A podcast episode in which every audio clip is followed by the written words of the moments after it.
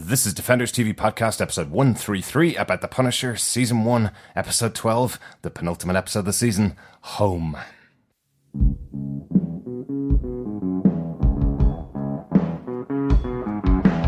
I hear a lot of people saying the blues, the blues, but I'm gonna tell you what the blues is. When you ain't got no money, you got. Hello there, fellow Defenders. This is Defenders TV Podcast, episode 133. We're talking about the penultimate episode of The Punisher, season 1, entitled Home. I'm one of your hosts, Derek. Hi, I'm one of your other hosts, John. And rounding out the group, I'm Chris.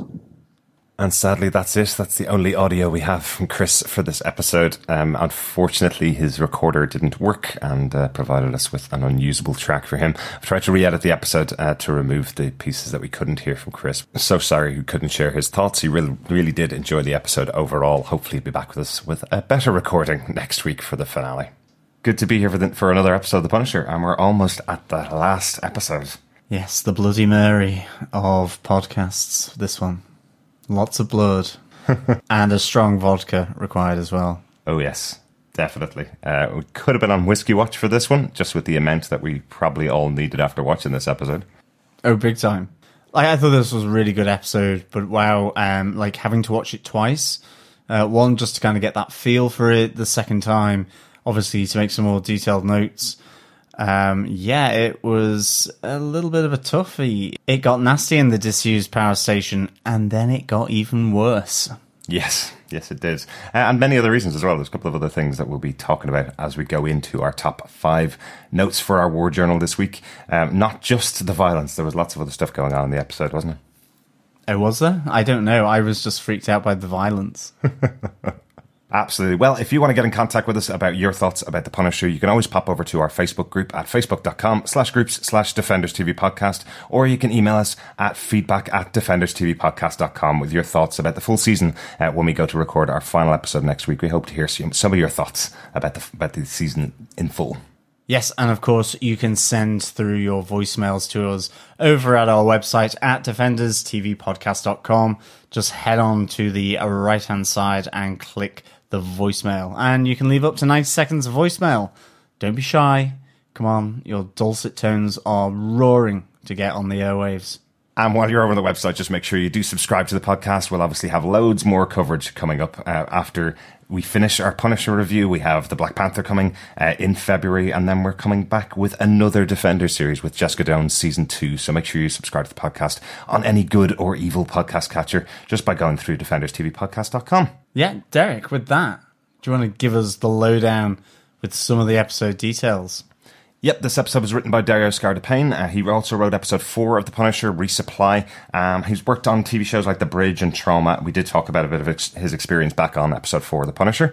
Uh, this episode was directed by Jet Wilkinson, and we have discussed her before as well. Uh, during her, our work on Iron Fist, she did episode nine, The Mistress of All Agonies. The reason why you may remember talking about her, particularly Chris, uh, she hails from Sydney, Australia, and has directed about 200 hours of TV, including Home and Away. And didn't it also give us Lewis for this season as well? Yes, it did. John, do you want to tell us what they both gave us with your synopsis for this episode? Sure. Frank makes a damning confession to Madani as he admits to his crimes in Kandahar under Rawlins. At the same time, with the countdown clock ticking, him and Micro prepare to swap themselves in exchange for Sarah and Zack's release and the vital information to unlock Micro's computer containing all their files on Cerberus, Russo, and Rawlins.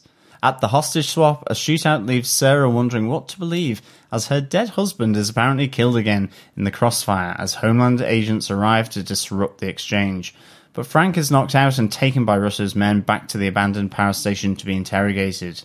At Homeland Security, David Lieberman is reintroduced to his family as it is revealed that his second death was a ruse planned by him and Madani so he could reunite with his family. For Frank, things get worse as Russo interrogates him and gets him to unlock the computer, allowing them to destroy all of the files, in return for a quick death at the hands of Russo. But Rawlins arrives and goes in for the kill once and for all as he brutally tortures Frank, wanting his own slice of revenge. As things turn nasty, Rawlins missteps, verbally attacking Russo as a grunt. With the promise of a quick kill for Frank and their unwritten marine code, Russo helps Castle to get free, who then extracts his bloody and brutal retribution against Rawlins and his eyes. Russo then tries to kill Castle, but Dina Madani arrives in time after being tipped off to their location by Lieberman. She manages to get a shot off, shooting and injuring Russo as he bolts for an escape from the Homeland agents closing in. On the floor, the scary, beautiful man Frank Castle lies bloody, bruised, and battered. I'm waiting on an ambulance, right? I hope so, but no, no, he he can't go to hospital. Oh, hospitals are just like cops. Yeah, basically. Yeah. He he needs a bit of personal TLC. I wonder if it will be the night nurse. Probably not, because I don't think she can be. But nonetheless, it could have been. It could be. It could be. We will see in the next episode.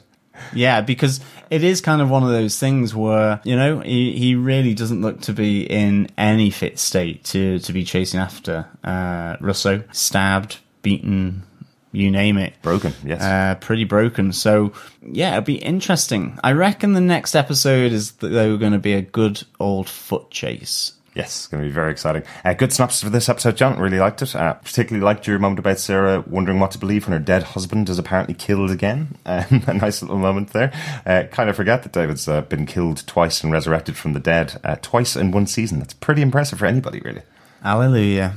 Is that is that more than anybody else in all of the Netflix shows so far, or is maybe Elektra? Maybe No, I think he is the um he's the only one. I think. Luke Cage though was pretty close. and Elektra, and Oh I- yeah, and all of the hand. and an Iron Fist as well. Many Yeah, members of the Hand, too. absolutely. Yes, yes. To be honest, that black goo uh, and its resurrection properties um, seems quite a long uh, way off now, actually. But I think we should get into our top five war journal entries with point number one.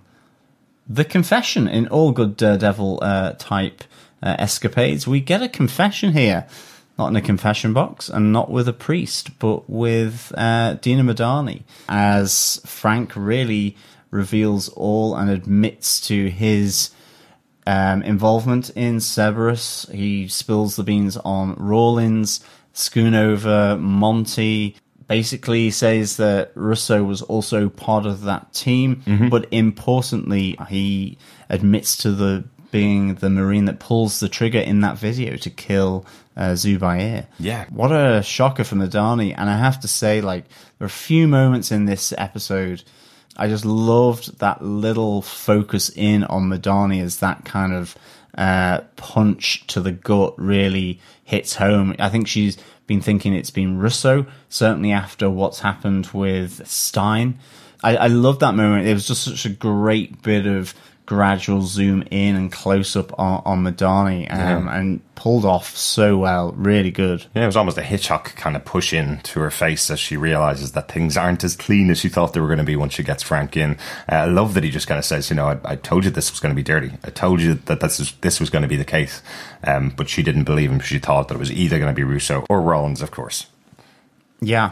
Um, well, he what does he say? Yes, it demeans us all. Yeah, like uh, so. You know, Frank knows the gravity of, of what he uh, has done, and I mean, like what in some of the earlier episodes when we had the flashbacks to the Operation Cerberus, there was that moment where he says, "Well, as long as it's been signed off by the Senate committee."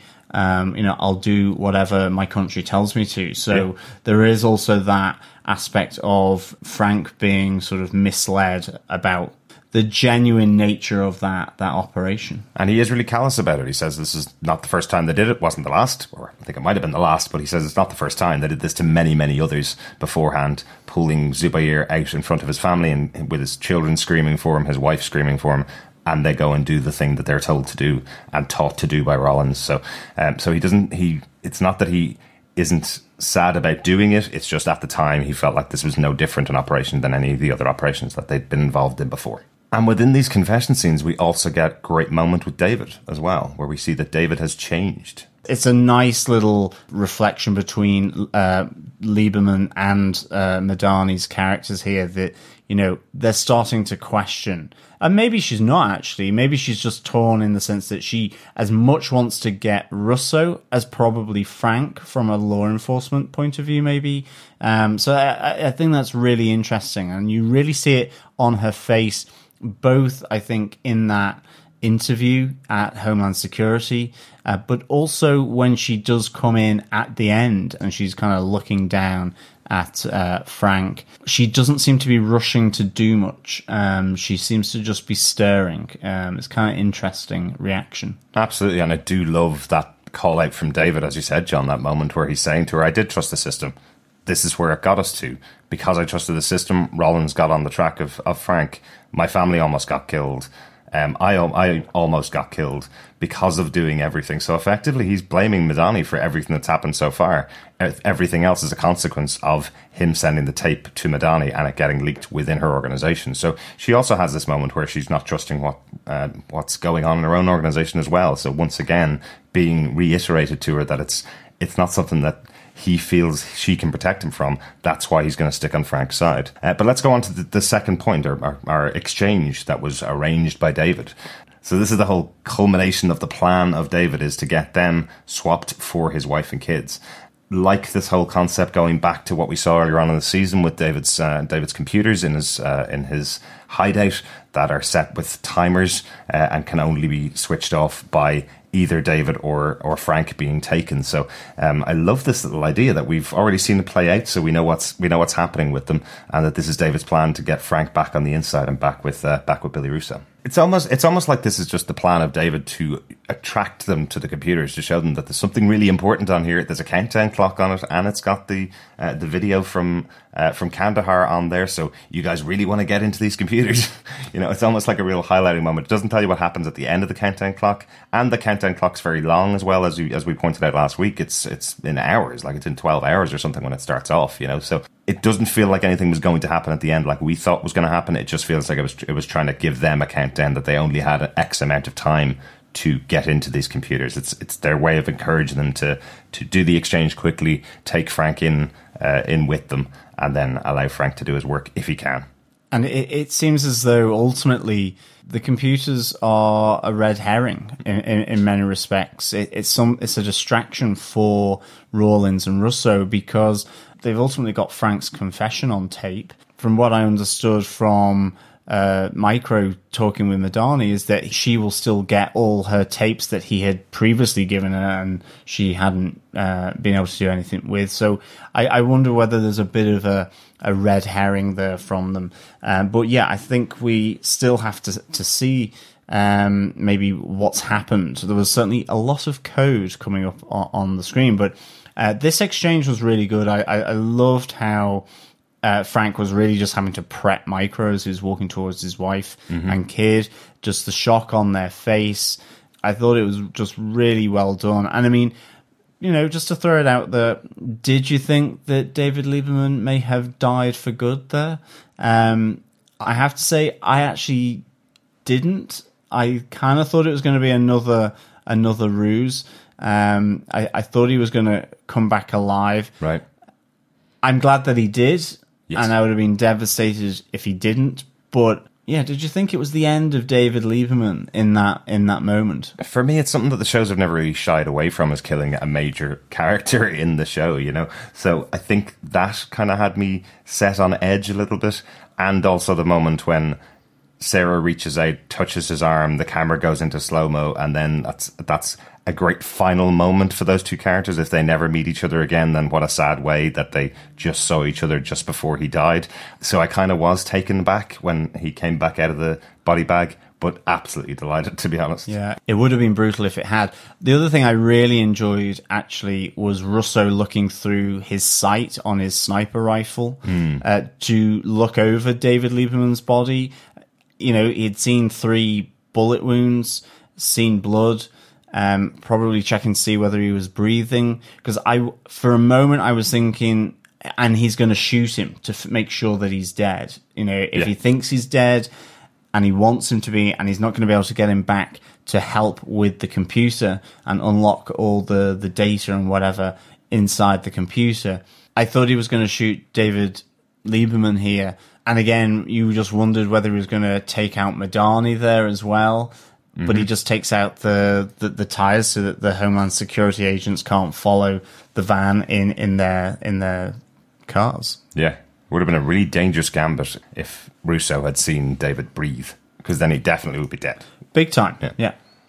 And one other thing about David, I just thought because the character had been introduced as being a man who'd come back from the dead, that they wouldn't do it twice in the series. I think that was a little bit of misdirection for me, I suppose. I think as well. I think if we move on to our war journal point three, uh, the reunion of the Lieberman family. Was it nice? Was it cute? Did your heart melt? I wish I had last week's podcast that I could just play back where Chris actually asked for Sarah to slap him. he said there are many slaps due. I hope that's the first thing Sarah does when she sees him. and that's exactly what happens. but she's got that kind of, you know, that crossover of being happy that he's back and not actually dead and obviously being angry that he left her. Yeah, I thought it was really quite good this reunion. I think it was really nice to see sort of Zach being the one that kind of had held back from going over to his dad, but ultimately, once there was the Lieberman group hug going on, uh, that he came in and and, joined them. Uh, and the same with Leo. Again, I think these two um, actors sort of just their expressions of having to deal with such a massive emotional uh, roller coaster, especially Zach, because he's, you know, it's first of all seeing mum throw a few slaps uh, at David, uh, but then, you know, it all kind of comes back to to the love that they had for one another and and, and that emotional pull. Um, and to see Leo and Zach come over, I thought was really really cool. And I, I think the other great thing about this was that you know you saw various stages of this where effectively it's almost like the emotion just exhausted them, uh, and that they're, they're asleep in that same room a bit later on, um, and and you have. David saying that you know he's got a lot of explaining to do, um, and I have to say it was really funny where he said he basically lived in a basement in his bathroom for a year, uh, and she just bursts out laughing and says, "You look like it," effectively Yeah. because he's like a complete scruff back. um, I thought it was a really good little reunion because yeah, I mean that's a difficult thing to ever happen. So um, getting that balance right, I think, is kind of difficult, and I, I, I really liked how it really came to yeah a, a Lieberman family hug, Absolutely. basically. There was enough brutality, I think, uh, in this episode For to- everyone, to, yeah. to uh, sort of allow this moment of of, of positive emotion. Exactly, I think. exactly, and it is the it is the earned moment. We've been waiting for it all season for him finally to get back to his family, and I don't think we're going to get a huge amount more with Sarah and and the kids. I think we might get another parting shot maybe next episode, but um, but I think that's the moment that you kind of needed, just having a little bit of happiness, as you say, uh, in the episode. But this is also the moment where we realize after he's had the reunion with his family, he now goes and tells Madani that it's only Frank that he owed. He's never owed Homeland Security anything. He's used them to get his family back and now given Frank the chance to take on Rawlins and Russo. Whether that's a successful plan or not, he doesn't really know, but he just wanted to give Frank the chance to do it, uh, which I think is quite interesting that he set it up that way. It's not that he's it's not that he's loaded up the his home base with loads of gadgets for Frank to go and take down Rawlins and Russo. He's basically saying, "I've put him in the position, which is where he wants to be, and if he wins, he wins. If he doesn't, I've, I've done everything I can." Yeah, I mean, I think the great thing here as well is when he kind of pushes Madani over to say, "Give us your computer," as he logs in to her computer uh, with no problem, so that he can access his, his own video cameras. You know, in that moment where he realizes, "Okay, I do now need to unhide where Frank is," Yeah. um, because he's in deep doo doo. Yes, he is, but I do love that moment with Madani where she just goes, "You've got my password," and he goes, "You're about to be very happy that I do." it's a nice, nice little, uh, nice little gag from uh, from uh, Micro there. Uh, yeah, let's get on to the brutal interrogation to begin with uh, as we get through our, our point four of our war journal. Um, this is really good to me. This is probably going from the start of the episode really all the way all the way through, or the start of the interrogation all the way through. Um, this whole concept of the wedding dance with his wife and the wedding night with his wife uh, and the conversation that he's having with her throughout the episode. I love this. This is probably the most touching thing I've seen on the show especially because of how it starts to incorporate the interrogation into his memory and the moments where his wife is asking him, Are you home? Are you with me? Or are you going back to war? And now the war is being replaced by the interrogation and the battle with Rawlins and with Russo. And effectively, as it builds over and over again and goes back to this, he gets bloodier and bloodier. And eventually, he takes the choice to leave his wife behind and move on to this revenge attack that he's got on Rawlins and Russo. I think this is perfectly played. Really enjoyed it. And the song is as Paul Weller's cover of uh, You Do Something to Me, which I've always loved back from when I heard it back in the 90s. So, beautiful song. Nice choice to kind of break up the brutality of the episode with these beautiful moments, getting more and more brutal as Frank gets incorporated into the memories. Yeah, I couldn't agree with you more. I, I thought this was, you know, this was Frank's um, version of the, you know, the Lieberman hug here. I really enjoyed how, as it moved through it, as you say, those different stages of his wedding, then you suddenly then see that stark moment where he's there in a bloody vest with his wife. Yeah. And it's that moment where, you know, he's going, you know, is he going to go with her and, and, and pass out of this world uh, to join her, uh, where she says is home, or where he's now saying, yes, you've gone, and he'll always honor that, but now I'm home. And I, I love the moment actually right at the end where that is, I mean, barely audible, but he, he says home as, um, David Lieberman is stood over him, trying to sort of get him to come out of the unconsciousness that he's found himself in. Uh, but I thought this was really beautiful how it interspersed the fairly brutal interrogation and torture, to be honest, uh, by Rawlins with, I suppose, Frank's safe place. Yeah. Um, you know, it, it's, it's insulating him from uh, the interrogation. And I actually really liked how in this interrogation, you know, Frank does plant the seeds for ultimately Rawlins's downfall. You know, he's trying every technique just in the same way that Russo and Rawlins are to get those unlock um, access codes and the and the retina scan. But Frank here, you know, I think you said uh, Derek, when we were watching it, you know, it's kind of been underestimated here by Russo Mm-hmm. uh, and Rawlins. You know, in, in the same way that Rawlins even thinks that Russo is a grunt, I think they both feel that Frank is, and yet he sows the seeds um, for that honor amongst Marines, um, that code, uh, the idea that um, you know Russo will give him a, a, an honorable death. It will be quick and it will be be by him, not by Rawlins. And then you know that allows for that misstep when Rawlins, in his kind of blood frenzy, his revenge frenzy, really lashes out at Billy, um, and uh, that does not end good for for Rawlins. So I, I think that is really interesting. Sort of, sort of that that two way play in this interrogation abyss as well. I think Russo is obviously the calmer of the two, but I mean Rawlins. I mean, yeah, he is on a mission. Uh, you know, he knows he's lost his position in CIA, and he's going to make Frank pay. And I mean, it does get brutal. Quick question did those gloves have lead in them or something? Um, I presume they did. They had some kind of metal or, or, whatever. But to begin with, I just thought it was gloves, you know. Um, but yeah, but that must have hurt his hands as well, for sure. They're his special torture gloves, as uh, as Frank points out. Did you get a pair of those freshly for me, or are these the same ones that you used to use in the army? Effectively, yeah. But yeah, no, I definitely was thinking, okay, this guy hits hard, or I don't know. Yeah, he's got rocks in his gloves or Yeah. metal plates or something. But um, Oh, but just remember, Diamondback was brought in for testing at the end of that show. He did stay alive. true. He was brought in for testing at the end of the show. So this could be weapons developed off the back of what Diamondback was doing. But but yeah, it did just look like something that was that was uh, just built for breaking some stone, like Frank Castle's um, unfortunate face that was getting in the way over and over again. Sadly, one of the unsalvageable pieces of the podcast just here, where Chris asked us what we thought of Billy not actually pulling the trigger to kill Frank's family. But I just thought it was still a quite a good discussion point to keep in. I- think it makes sense for Billy's character. Um, they've stripped a lot back from Billy over the course of the season. Um, to the point where you're kind of going, has he always just been lying to Frank? Are they have they ever really been friends at all? So I kind of like that they brought back in that idea of he would never do that to Frank's family.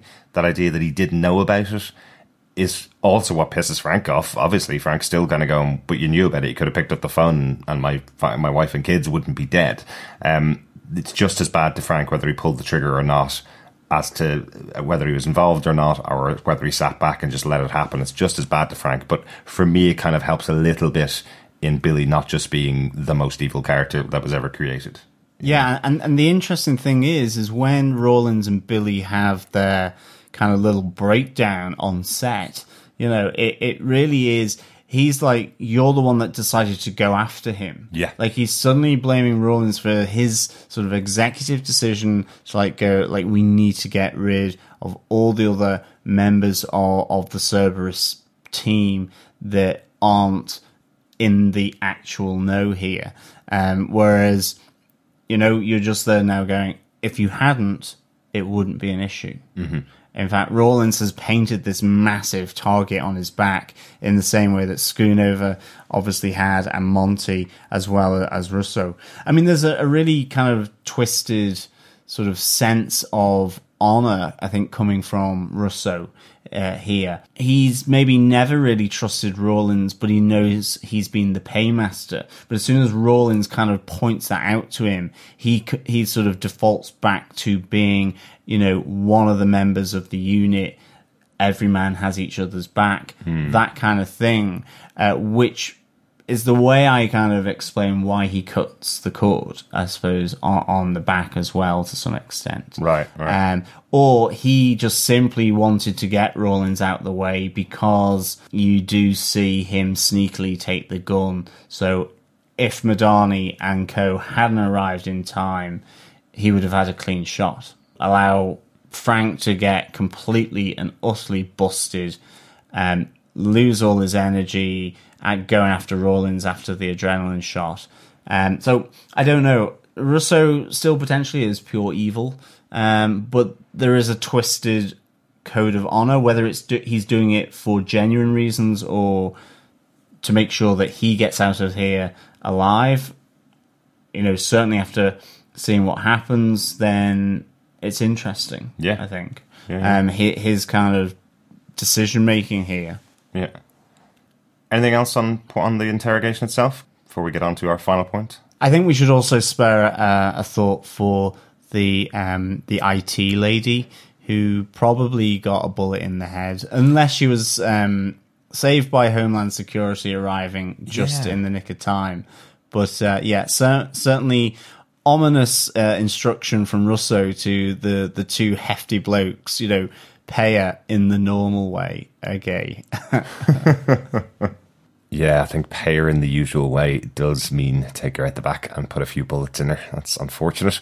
Um, just one last note for me on the interrogation bit. Just a great line from Billy. Um, you're a revenant walking the earth, not knowing you're already dead. When he says that to Frank, just thought it was quite interesting because a revenant is a visible or animated corpse that haunts the living. So just that idea that, and it works really well in this episode, that description of Frank, that he's kind of walking between two worlds. He still wants to be with his wife and kids, even though they're gone. He's still trying to hang on to their history, yet he's haunting the living, the people that caused this, the people that killed his wife and family. He's constantly walking around like a dead man with only one thing on his mind, which is killing the people that killed his wife and, and kids. So I really thought that description from from Billy Russo of him was just perfect. It was really apt. Point five. We definitely know that this person it will not be a revenant. No, no, definitely not. The death of Will Rawlins, his final moments on the show. This is absolutely brutal. Like I, I think I sent a message to Chris just after watching this episode, just saying I've watched episode twelve. It is B or U T A L. Uh, that was had to spell it out because it was too brutal to even put into a full word.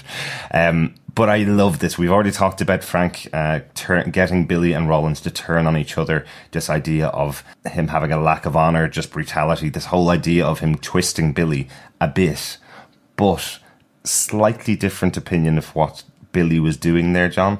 Uh, I think he was using Frank to take out Rawlins because of how much Rawlins pushed him. We know that Billy thinks of himself as a self-made man, pulling himself up by the bootstraps from the streets. Yet, even after working with Rawlins with, for this many years, he's being called a grunt. Um, but I think what he's doing is unleashing the tiger that is Frank. And then he just stands back staring at him like a psycho. Like he just stares at him and goes, I love watching you work as Frank takes out Rawlins in the most brutal way. Like it's a really psychotic moment from Billy. Yeah. If Frank hadn't gotten Rawlins in the heart the first time around, I think he got him about maybe six or seven times in that pit. Yeah. That was stabby, stabby, McStabby, followed by good WWF move. Thumbs in the eyes.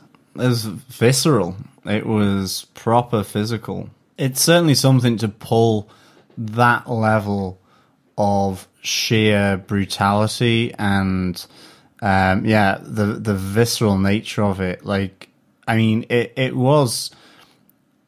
Yeah, I know it was beautiful to watch. Absolutely, in terms of the you know the revenge comes in, but it was tough. Um, you know, it really was. Certainly, second time around because I was just like, because Rawlins is relentless as well. It's not even just Frank's unrelenting sort of hitting uh, and everything. You know, it's just so personal. The the sheer level of violence between these two people against one another, um, that it's like, oh wow, okay, these guys absolutely hated one another. Yeah, yeah. And obviously he went for the eyes again. So he took one of his eyes five years ago when he was in the army, and now he takes both of his eyes and his life at the same time. So, uh, yeah, to totally get the poetry of, of this. I am a horror fan. One thing I hate about doing these podcasts for the Defenders is I'm constantly going, Oh, the brutal, the brutality in Daredevil, the brutality in Daredevil season two. Oh, it gets even worse in, in Punisher. I'm normally fine with uh, with horror movies and any type of horror, any type of violence, absolutely fine. This was just really brutal. It just really did stand out to me because I'm just probably not expecting them in these shows as much. So definitely, first time I saw it a couple of months ago uh, was really brutal, and it hasn't changed all three times I've seen the episode so far. One good thing I did love about the scene, the one thing that I really enjoyed about it was the uh, the music that was playing over the top as Frank was kind of breaking out and stalking down and taking down Rawlins. Seemed really like the 28 days later or 28 weeks later music. Uh, if you remember that in the movie, there was a really cool um, kind of tone to it and it works really well in the scene. I wonder if it was done by the same composer or whether it's a snippet of that music or if it was just inspired by it or something. Yeah, But, it uh, kind of gets more urgent, doesn't it? It Yeah. kind of, yeah. Yeah, well, as soon as you said it, it was kind of like, oh, yeah, okay. Definitely can sense and, and hear some of that 28 weeks later music in there. if we have covered the brutality and bloody action that was going on in this episode and the reunions and all the lovely other nice stuff that was going on, any notes on the episode? Yeah, my only quick note is, as I said, there are a few touches of the camera here that I really liked, and it's in the same way as I was saying about um, how you know Frank was using the two of them through having spoken with Russo, had that time with Russo alone to you know ultimately you know set some seeds in there if there were any missteps that they they took on. But an- another part of that was it, it's great when Billy is is talking with Frank. He's leaning over and so on, and there's that moment where you see Frank's eyes shift down, and then the camera pa- pans back, uh, and it's focused on Frank. But then this, the the whole uh, shot just focuses in on Billy's gun at his side, and just giving you that little hint that Frank is looking to see what he can do, how he might be able to do something when he can do it. Yeah. And there were some really nice touches in that scene where, you know, just some of the camera play in terms of seeing how Frank was assessing that situation from a, a military perspective. I thought it was really cool. Yeah. Nice catch. Yeah, yeah, I really like that. Uh, no other notes from me. I think we've talked about them as we went through the episode. So let's get on to our defense of the penultimate episode of The Punisher, Home. John, do you defend the penultimate episode of The Punisher? I do. I give this five damned IT support ladies out of five. yes. Where did those five ladies go to? With were they seen again? Well, they went to that absolutely sort of edge of the seat, visceral revenge in terms of the interrogation and the the Rawlins Frank um, just interaction. Uh, just really, really good. Very brutal. And the thing is, the great thing about this show is it intersperses it with Frank's memory. You know, you, you get a real sort of completely opposite, absolute opposite end of, of the extreme in terms of looking at Frank's memory with um, with his wife. But even then, I love how you know it's becoming the interrogation is becoming too much where he can't even hold on to that anymore, and how it plays with whether home is in the real world with with Micro and what he's got to do as the Punisher, or whether the real world is joining uh, his wife uh, in some kind of afterlife. I thought it was really really good, uh, and also just with the interplay of Russo throughout this as well, being manipulative. Um, as much as Frank is uh, stuck in, in that and tied to that armchair. Um, I love the reunion of the Lieberman family. You know, that was a real nice moment too. Um, and as well, I think Madani in, in, this episode, you know, the shock of Frank's admission is really, I think, really good. Um, and I, I think that coupled with David Lieberman and his toughness in, in confronting Madani about her own failings, uh, you know, and Madani having to confront her own preconceptions that it was um, Russo. I think she wanted it to be Russo, and it mm. ended up being Frank. And, and, I think this is this is really good writing, really clever episode, and it brings so much of the the story together. Yeah, and I, I suppose let's run on in after uh, Russo for episode thirteen. But with that, Derek, do you defend this episode of The Punisher home? I absolutely defend this episode. Um, right back at the start of the show, we talked about the showrunner for the season being Steve Lightfoot, and we talked about his experience on previous shows. He'd worked on Hannibal, was our particularly notable point because John had podcasted about Hannibal in the past. He's a big lover of the show, as am I. This episode really felt like a Hannibal episode here to me. This is what it feels like the showrunner was building towards, uh, Steve Lightfoot it feels like we have a mind palace in here where Frank has retreated from the beating that he's getting to live in this side world with his wife so that he doesn't feel the pain of what's happening in the real world. That's something that we saw in Hannibal with Hannibal Lecter himself. And we see it with Will Graham in that show as well. We also see the brutality that we saw in Hannibal, and you both have called this beautiful brutality that's gone on in the episode, the actual beauty of what's happening, the, the uh, the fact that Rawlins is being taken down by Frank. These are all things that would have worked quite well as a Hannibal episode, and a really good reason for Steve Lightfoot to be here as the showrunner for the show. So this absolutely is an episode that I defend and would say if you've watched through the season and gotten to this point, you know why this is the right person for the Punisher. We weren't sure about it to begin with because you don't know how he's going to take it with Frank Castle being quite a quiet guy in comparison to the characters that we had uh, in in Hannibal, who spoke a lot and talked a lot throughout those episodes. But I think Steve Lightfoot has managed this wonderfully, and the directors and the writers that he's brought on board to keep this keep this show going the way he wanted to is just has just been perfect. Absolutely, and I mean, just to throw it out there, you know, this isn't necessarily going to be everyone's cup of tea. Mm-hmm not everyone is going to enjoy that level of violence or brutality captured on camera here. Um, it, but it is the Punisher. And I think the interesting thing as well, the second kind of final thing I kind of want to say is this was not using guns. um, and, you know, you could argue that there has been a sub theme about guns and their use or whatever. Um, mm-hmm. This was the old fashioned knuckles and, and hands this was really primitive in, in, its visceral visceral nature. I Absolutely. think. Yeah, yeah. But with that, onto some visceral feedback. Yeah, if you want to send us in some feedback, as John mentioned earlier on, you can come on to our website at defenderstvpodcast.com and leave us a voicemail, or you can pop us over an email to feedback at defenderstvpodcast.com. Uh, we have got a bit of feedback in through our Facebook group, which is, again, facebook.com slash groups slash defenderstvpodcast.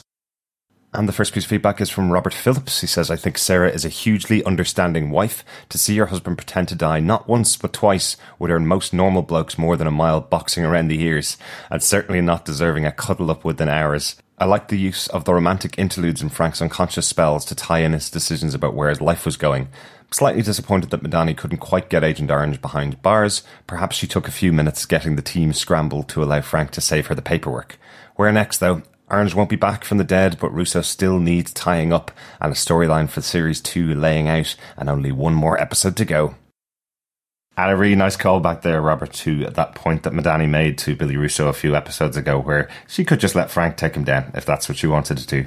Maybe that was something that she had in, in mind, but it didn't seem like it from those discussions that she was having with Micro. She did really want to get there and arrest both of these guys.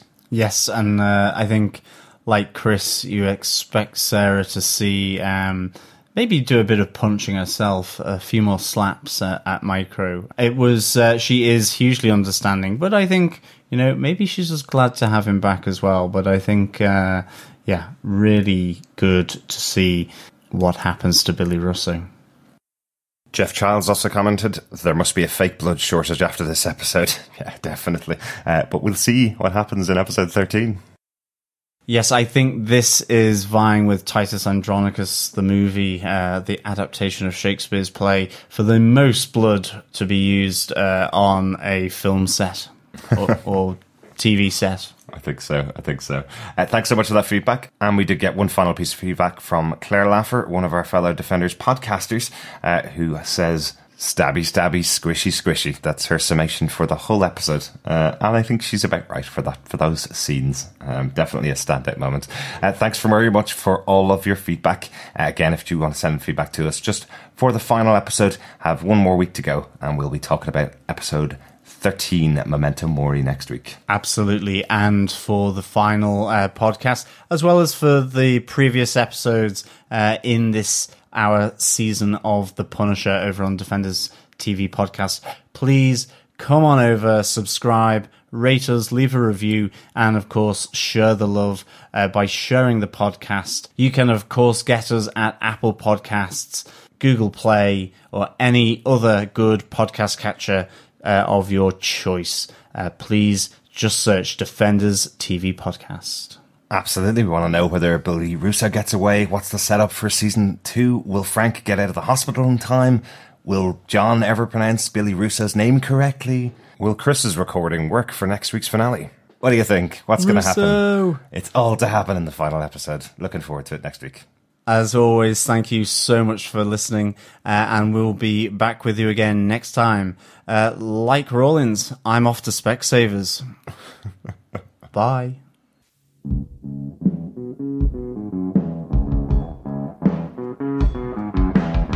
hear a lot of people saying the blues, the but I'm gonna tell you what the blues. When you ain't got no money, you got.